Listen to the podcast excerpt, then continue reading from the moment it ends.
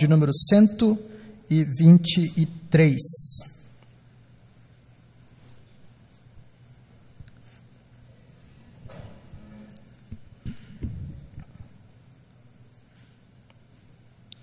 Salmo 123.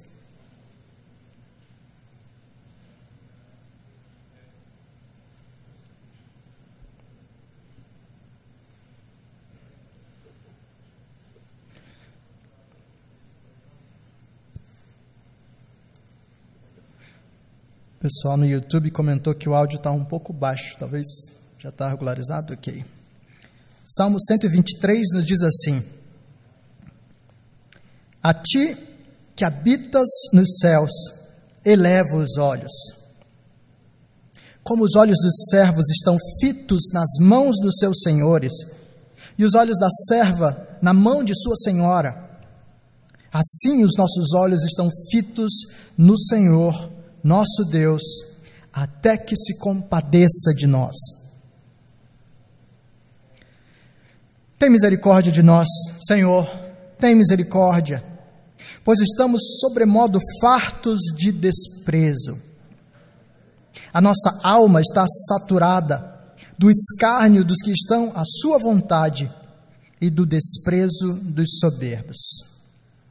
Essa é a palavra do Senhor. Vamos orar? Senhor Deus, mais uma vez temos a tua palavra aberta diante de nós e queremos suplicar a tua misericórdia para que a tua voz acalme o nosso coração. Queremos suplicar, ó Deus, a tua misericórdia para que no mundo de tanto barulho, nós possamos ser direcionados, orientados por aquilo que o Senhor tem falado. Pedimos a graça de ser tratados por Ti, enquanto ouvimos a Tua palavra nessa noite. Isso pedimos em nome de Jesus. Amém.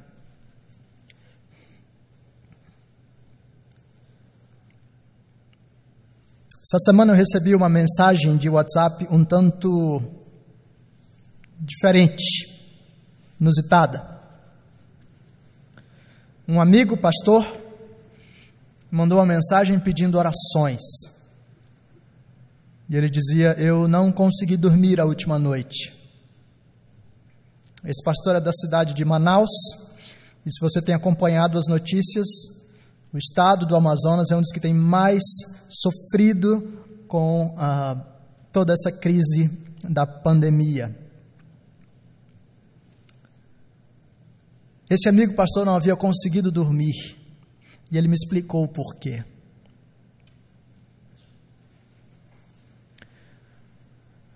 O vizinho dele, no dia anterior, passou pela sua casa, vizinho do condomínio, passou pela sua casa, bateu a mão e ele deu a saudação cordial e entrou para ficar com a sua família, enquanto o vizinho seguiu até a área do condomínio, até a área de lazer do condomínio.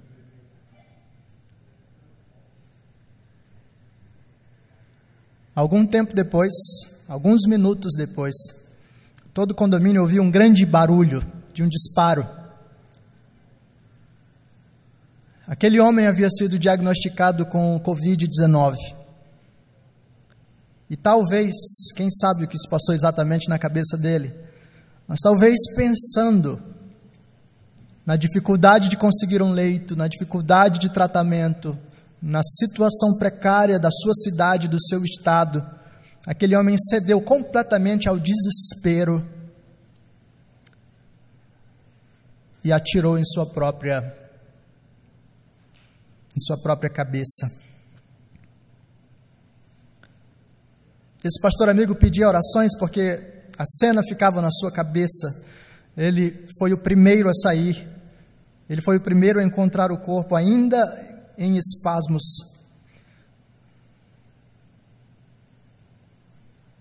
Ele ouviu o grito dos filhos adolescentes desse homem que havia tirado a própria vida. Ele olhou o desespero nos olhos.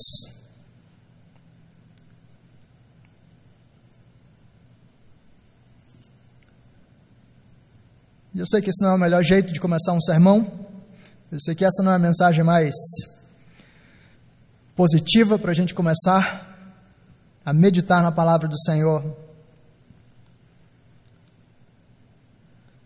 Mas eu quero apontar para você o simples fato de que existem pessoas à nossa volta.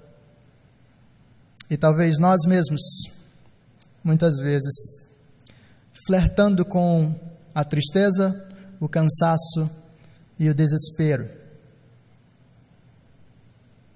O fato é que nós ainda estamos aprendendo a lidar com as circunstâncias atuais. A esperança do retorno à normalidade tem sido adiada. Era para ser até hoje. E agora no estado de São Paulo foi prorrogado até o dia 31. E ninguém sabe o que vai acontecer depois do dia 31. E a gente renova as esperanças do retorno à normalidade ou não. Alguns já dizem: o mundo nunca mais será o mesmo. O que, que nós devemos esperar e como é que nós podemos lidar com isso? Hoje, um grande jornal de circulação publicou na sua capa 10 mil nomes de 10 mil pessoas que faleceram com Covid-19. E você pode questionar se houve supernotificação ou subnotificação, não é esse o ponto. O ponto é que o número é realmente alto. E no meio desse cenário todo estamos eu e você, que muitas vezes cedemos. Cedemos ao medo, à tristeza, ao desânimo, ao desespero.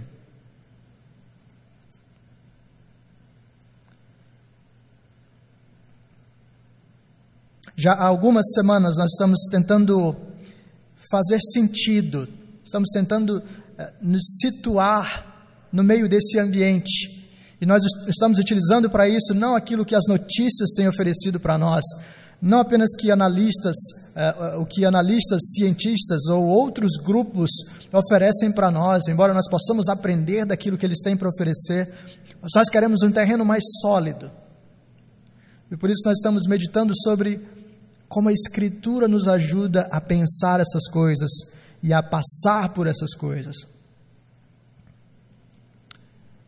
Nós vimos no Salmo 46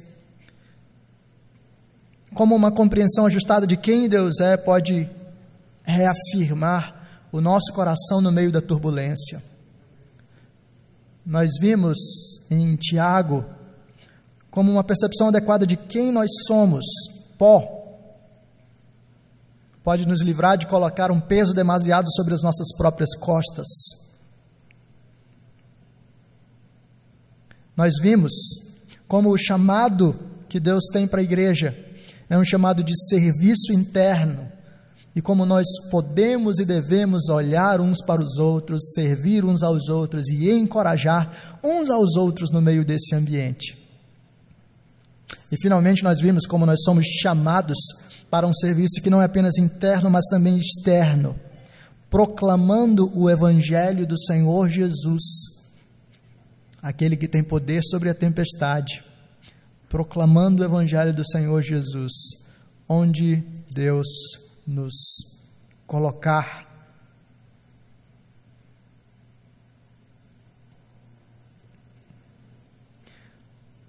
Hoje nós vamos ver mais uma nuance, ou mais um aspecto desse. Porque no fim das contas, enquanto ainda estamos aprendendo a lidar com essa situação, nós ainda precisamos, com cautela, um dia de cada vez, um passo de cada vez, assimilar, interiorizar, exercitar e confiar naquilo que Deus oferece para nós. Nós estamos sendo educados, tratados, ou para usar um termo mais teológico, santificados pelo Senhor E essa santificação não vem de um modo imediato. Nós precisamos de constante lembrança e constante meditação nas verdades do Senhor para que o nosso coração permaneça firme.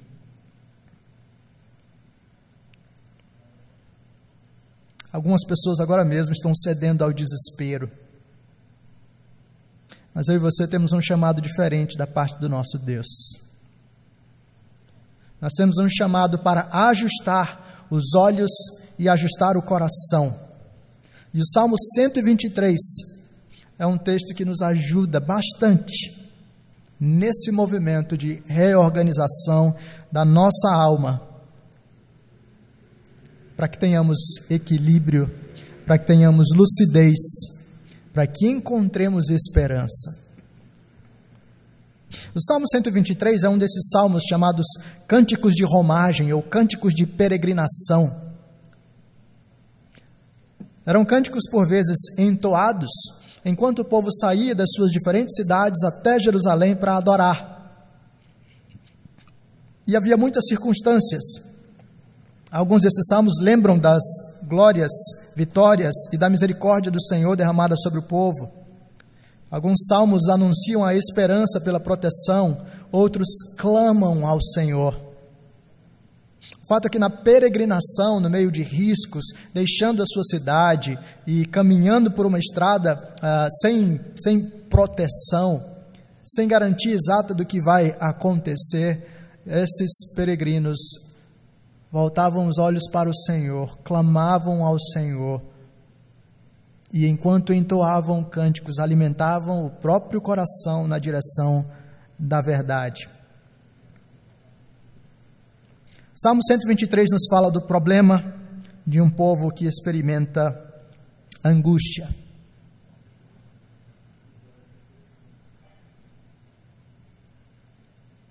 São basicamente três aspectos fundamentais apresentados para nós. Um povo que volta os olhos para Deus, versículos 1 e 2. Um povo que fala com Deus, no versículo 3 e um povo que demonstra a condição do seu coração no versículo 4. Eleva os olhos, tem misericórdia de nós, a nossa alma está saturada. Agora, embora a ordem desse salmo seja apresentada para a gente nessa, nesse movimento, nessa direção, possivelmente a ordem do que aconteceu é contrária. O povo tem uma alma saturada, e então o povo clama ao Senhor, e então o povo espera no Senhor com os olhos fitos em Deus. E é exatamente nessa direção que eu quero convidar você a meditar sobre como Deus nos convida a ajustar os nossos olhos, a ajustar o nosso coração, para que o desespero não seja a palavra final sobre a minha e sobre a sua vida. Veja bem, de modo nenhum isso significa negar a realidade, negar as dificuldades que nós enfrentamos mas significa enxergar a realidade e encarar a realidade com as lentes corretas. Então é assim que nós vamos ver esses três movimentos: inquietação, clamor e espera. Inquietação, clamor e espera. Como é que a inquietação se manifesta? Olha o versículo 4. A nossa alma está saturada do escárnio dos que estão à sua vontade e do desprezo dos soberbos. Não existe um consenso, vamos dizer assim, sobre é, quando esse salmo foi composto. Mas alguns sugerem que esse é um salmo de um período após o exílio quando o povo retorna da Babilônia para Jerusalém. E agora tem o desafio de re reconstruir a vida, reconstruir a cidade, reconstruir o templo, reorganizar a sua cultura, reorganizar o seu coração. Mas essa tarefa não foi facilmente estabelecida. Se você lembra de Neemias, por exemplo, que, que retrata esse retorno, figuras como Tobias e Sambalate manifestaram forte oposição a que o povo de Deus reconstruísse ou retocasse a sua vida. E eles não apenas tentaram barrar esse plano, como eles utilizaram exatamente essa arma descrita aqui no versículo 4, a arma do escárnio e do desprezo. O povo de Deus era zombado e atacado com escárnio.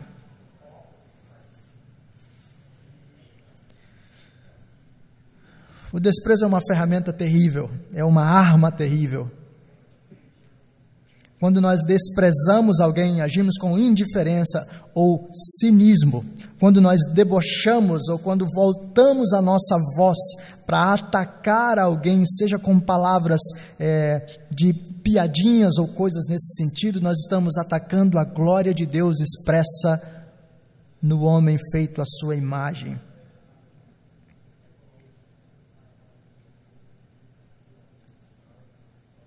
E talvez você saiba o que é isso. Talvez você saiba como certas manifestações de desprezo parecem ter o poder de nos tirar do sério, ter o poder de nos colocar em um lugar bastante sombrio.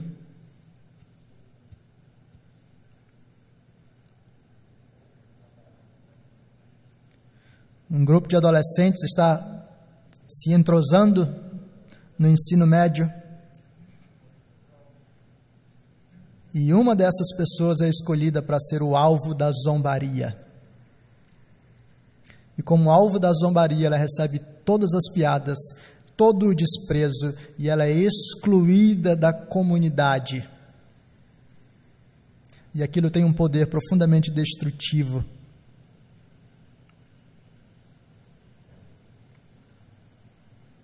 Você ou eu desejávamos a aprovação do nosso chefe por aquilo que, tem, que temos feito e de repente o que nós recebemos é uma piadinha sobre um trabalho que fizemos errado, um pequeno erro, e aquilo tem o poder de tirar o nosso sono. O desprezo afasta e machuca. O desprezo revela a agitação emocional do coração que despreza, mas também do coração que é desprezado, e tudo isso revela inquietação. Talvez o nosso desafio agora não seja exatamente o do desprezo, termos sido alvo da zombaria de alguém. Embora não se engane, existe uma campanha para retratar os evangélicos publicamente como os agentes da desinformação, do obscurantismo, da postura anticientífica.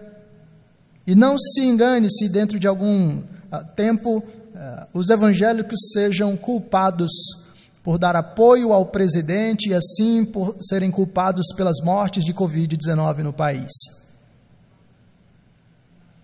Não será total surpresa se isso acontecer. Mas não é esse o nosso grande problema. O nosso problema, conectado ao do desprezo, é o medo da rejeição.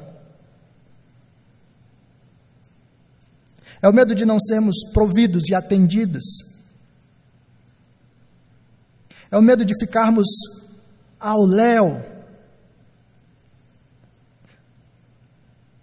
É o medo de não participarmos do grupo daqueles que foram guardados pelo Senhor. O que, que vai ser da minha saúde física? O que, que vai ser da minha profissão? O que, que vai ser da casa que eu ainda estou pagando? Do financiamento, o que, que vai ser da minha família, o que, que vai ser da escola dos meus filhos. E a nossa alma começa a ficar saturada, inquieta, angustiada.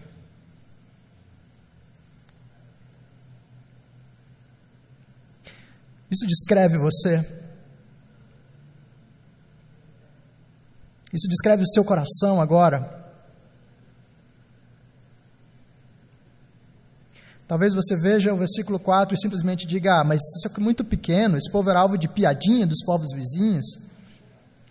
A piadinha era a expressão do desejo de destruição e nunca veio apenas como piadinha, mas como ações para derrubar. A nossa alma é saturada não apenas por pequenas coisas, mas por um medo profundo de ser destruídos, rejeitados, abandonados.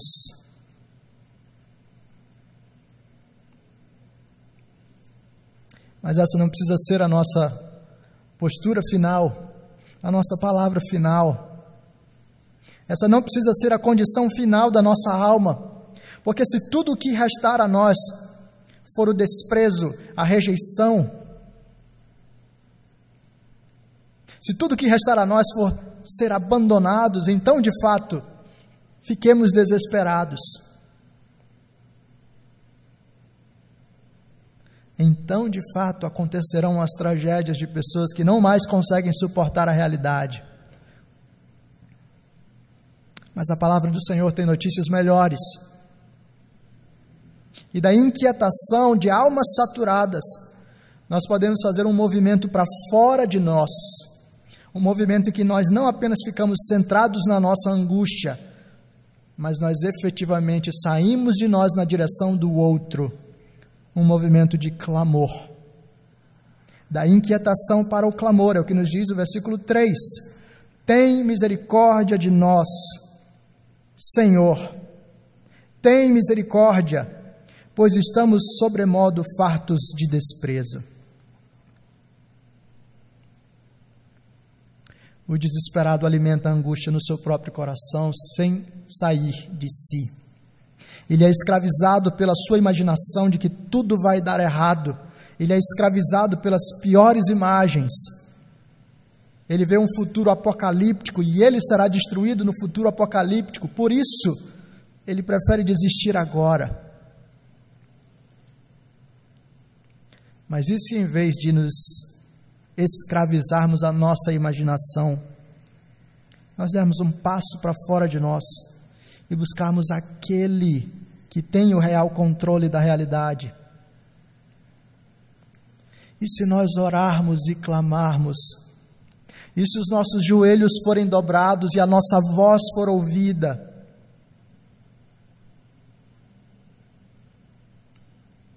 e se em vez de tentar resolver sozinhos, recorrermos àquele que é maior do que nós,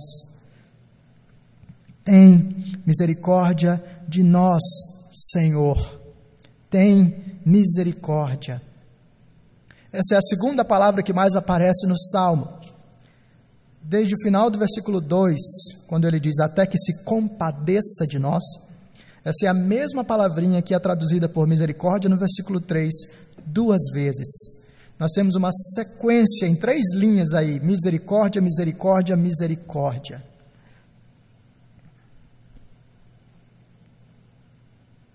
Aliás, é curioso esse clamor, não é? O Eugene Peterson abre os nossos olhos para isso.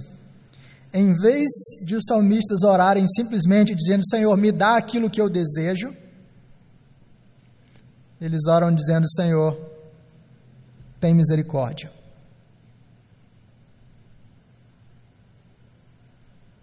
Isso não significa, é claro, que você não possa pedir a Deus: Senhor, me livra da doença, Senhor, me livra do desemprego, Senhor, me livra da dívida. Você pode pedir isso a Deus.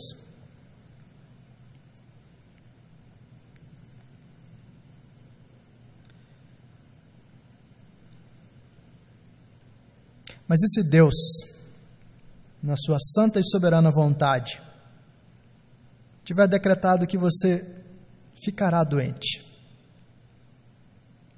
Se Deus tiver decretado que você perca o emprego nessa crise?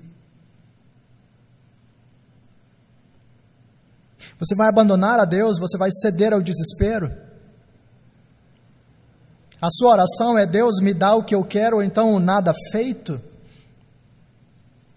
Você pode orar simplesmente dizendo: Senhor, tem misericórdia de mim.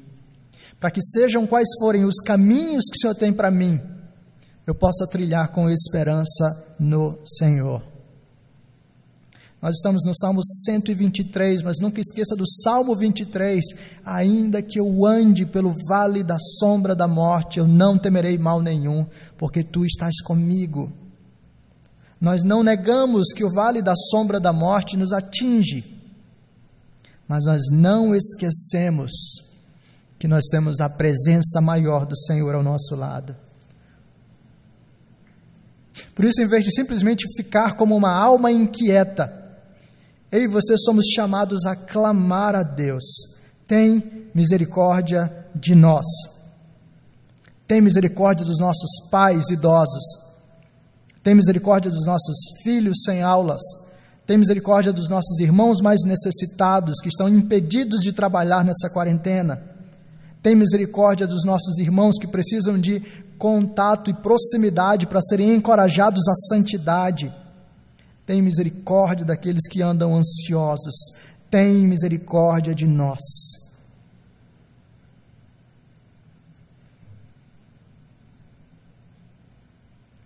Você tem clamado ao Senhor?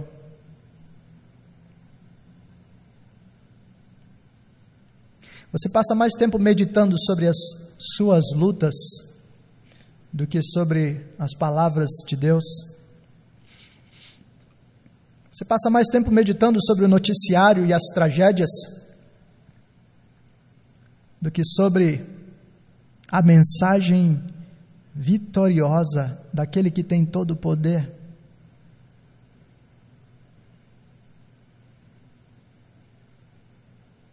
O seu coração anda tão agitado que você não consegue orar.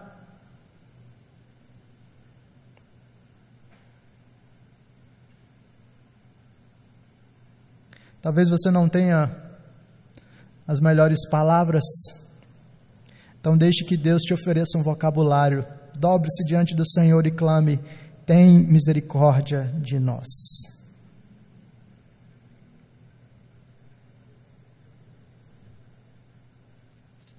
Mas logo em seguida, nós temos um terceiro movimento. Da inquietação para o clamor, do clamor para a espera. Versículos 1 e 2 nos dizem: A ti que habitas nos céus, elevo os olhos. Como os olhos dos servos estão fitos nas mãos dos seus senhores, e os olhos da serva nas mãos da sua senhora, assim os nossos olhos estão fitos no Senhor, nosso Deus, até que se compadeça de nós, até que tenha misericórdia de nós. A imagem não é exatamente politicamente correta. O salmista pegou a imagem da escravidão. Isso não significa que ele esteja legitimando a escravidão, mas significa que ele usa uma imagem comum para a época. E a imagem comum é de escravos que estão na dependência da misericórdia dos seus senhores. Por isso eles olham concentradamente, os olhos estão fitos nas mãos dos seus senhores, aguardando compaixão e misericórdia. São pessoas absolutamente vulneráveis, sem poder, que dependem totalmente do Senhor e que estão nas suas mãos. E o salmista diz: essa é a nossa condição. Nós elevamos os nossos olhos a Deus que habita nos céus. Mas nós elevamos os olhos a Deus que habita nos céus, até que se compadeça de nós. O que, que ele está dizendo? Os nossos olhos ficarão firmes no Senhor até que ele decida agir. Em outras palavras, ele está dizendo: nós vamos esperar no Senhor.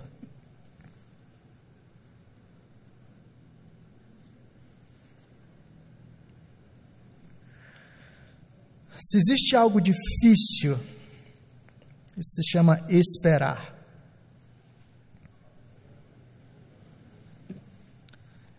Talvez alguns de nós tenham uma paciência de Jó. Ou de Moisés, Talvez alguns de nós tenham um pouco mais de elasticidade nesse músculo da paciência. Mas é certamente difícil ter que esperar.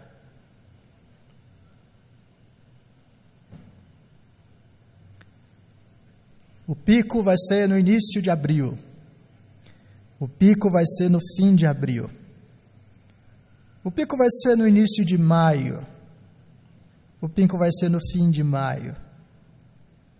A quarentena fica só no mês de abril. Vamos até o dia 10 de maio. Vamos até o dia 31 de maio. E nós esperamos, esperamos e esperamos. E a total falta de previsibilidade nos deixa ainda mais angustiados.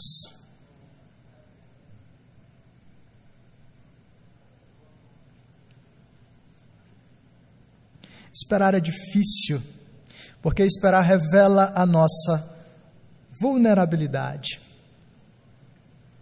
Esperar revela que nós não temos poder. Eu já dei esse exemplo aqui, que nem é meu, mas vale a pena dar novamente. Imagine duas pessoas no trânsito, trânsito fechado, na Andaló, E uma pessoa do carro, uma moça, está lá, tudo parado. Ela aproveita aquele tempo parado para colocar uma musiquinha, abrir o seu kit de maquiagem e passar o seu batom, o seu rímel tudo que ela pode fazer naquele espaço. Assim, um carro parado exatamente ao lado dela. E é um homem. A gente não sabe exatamente de onde é que ele está vindo, para onde ele está indo, se ele tem já um compromisso marcado, o fato é que ele está inquieto no meio daquele trânsito. E ele não quer encarar o fato de que não há nada que ele possa fazer. Por isso, na sua inquietação, ele começa a agir de modos mais histéricos e, e, e, e estridentes. Ele bate no volante, ele buzina, ele xinga os motoristas e carros à sua volta. Ele não quer encarar a espera. E ele fica brigando consigo mesmo apenas para ter a ilusão de que ainda tem o controle de alguma coisa. Mas adivinha só? O carro dele não saiu do lugar.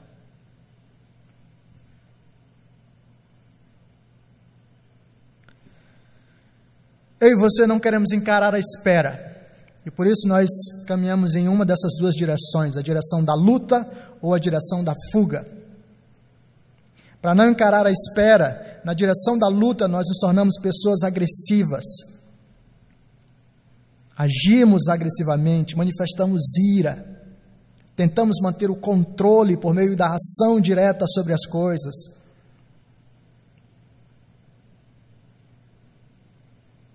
Para não ter de encarar a espera, nós podemos seguir na direção da fuga. Eu não vou encarar minha vulnerabilidade, então é melhor eu desistir de uma vez, nem tentar. Talvez acabar com a minha própria vida. Mas o que esses dois movimentos estão fazendo é deixar de responder adequadamente ao Senhor. Esses dois movimentos estão tentando ah, manter sobre si a soberania dizendo eu tenho o controle da minha história, eu tenho o controle da minha vida. Ou eu vou garantir a minha saúde na marra, ou eu vou destruir a minha própria vida e assim acabar com essa história. Ou eu vou garantir a minha, é, o meu patrimônio e as minhas finanças na marra, ou eu vou ceder ao desespero completamente.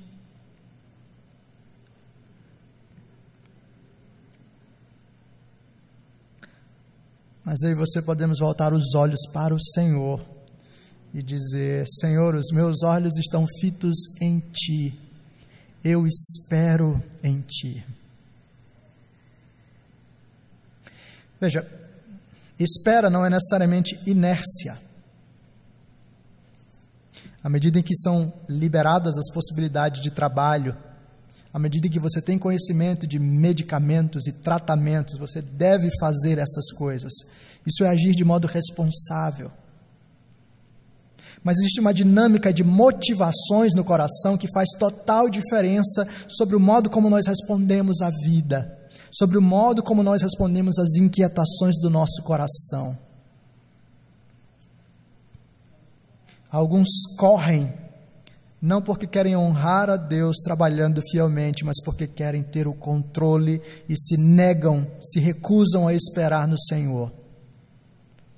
Outros desistem, não porque consideraram tudo difícil demais e simplesmente querem abrir é, os braços para deixar que Deus faça. Eles desistem porque eles não querem esperar no Senhor.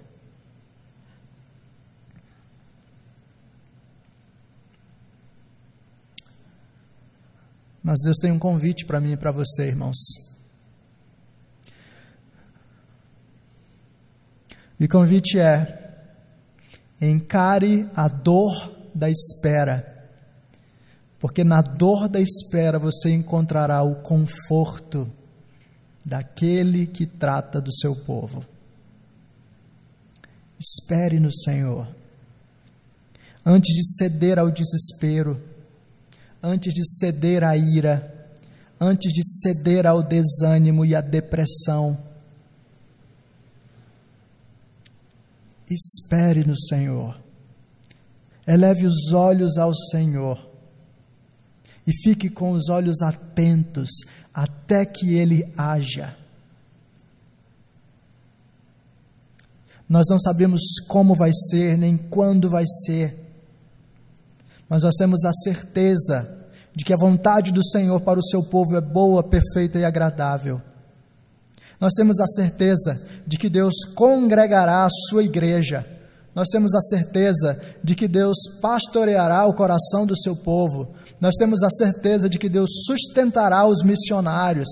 Nós temos a certeza de que Deus cuidará de nós. Espere no Senhor.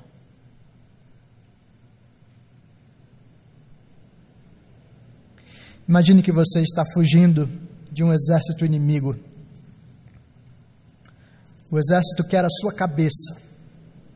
Não há meio termo. Eles não querem simplesmente prender, eles querem destruir você. Você agora corre junto ao seu povo, junto ao seu clã, e foge desse exército voraz. Mas de repente, no meio dessa fuga, você se percebe diante de um mar. Não há saída.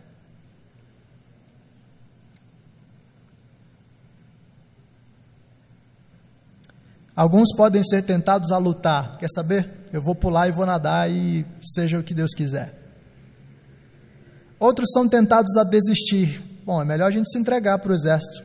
Se entrega logo para a morte.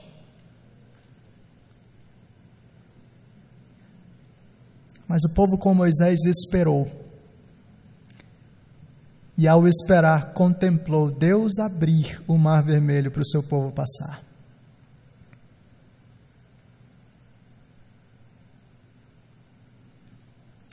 O grande convite do Senhor para mim e para você nessa noite, irmãos, é para que, voltando os olhos para o Senhor, mantenhamos os nossos olhos fitos nele, cheios de desejo, cheios de expectativa, aguardando aquilo que Deus tem para fazer. Esperar é difícil, esperar dói, esperar é incômodo e testa o mais íntimo do nosso ser. Mas nós não estamos esperando no escuro, nós estamos esperando naquele que deu o seu próprio filho para que eu e você fôssemos redimidos. Ele é a nossa esperança, Ele é a nossa redenção, Ele é a nossa paz, Ele é digno da nossa espera. Que Deus nos ajude, que Ele nos abençoe. Vamos orar? Ó oh Deus, a nossa alma está inquieta. Alguns de nós cansados, outros desanimados, outros irados nós estamos agitados, ó Pai. É difícil ficar em casa. É difícil não saber o que vai acontecer com o país, é difícil não saber o que vai acontecer com a nossa saúde. Nós estamos inquietos, nós estamos sofrendo. Mas nós queremos clamar ao Senhor: tem misericórdia de nós. Tem misericórdia de nós. Olha para os nossos dilemas olha para os mais vulneráveis e para os mais pobres da nossa igreja, mas não só da nossa igreja, da nossa nação. Olha para os grupos de risco. Olha para a tristeza de tantas mães idosas hoje que não puderam receber um abraço das suas filhas ou dos seus netos. Olha para aqueles que ficaram desempregados, olha para as empresas que estão fechando. Tem misericórdia de nós, Senhor.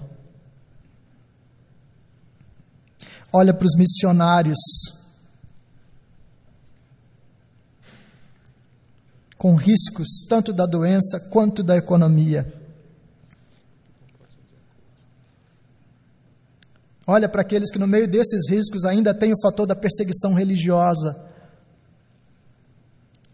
Tem misericórdia de nós, Senhor.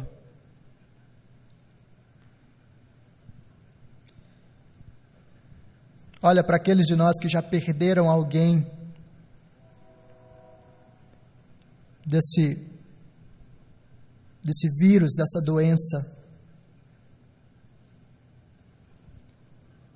Olha para aqueles de nós que não puderam enterrar adequadamente os seus mortos.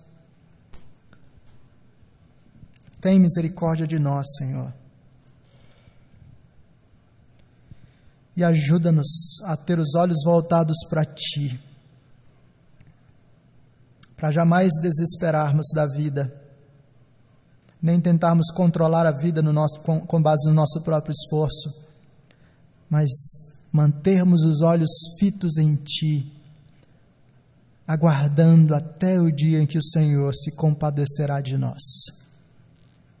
Guarda o nosso coração, ajusta os nossos olhos Guarda a nossa esperança por amor do teu nome. Faz-nos olhar para Jesus, aquele que deu a própria vida para a nossa redenção e assim renova a nossa fé em ti. Nós pedimos a tua bênção e te adoramos em nome de Jesus. Amém. Nós vamos responder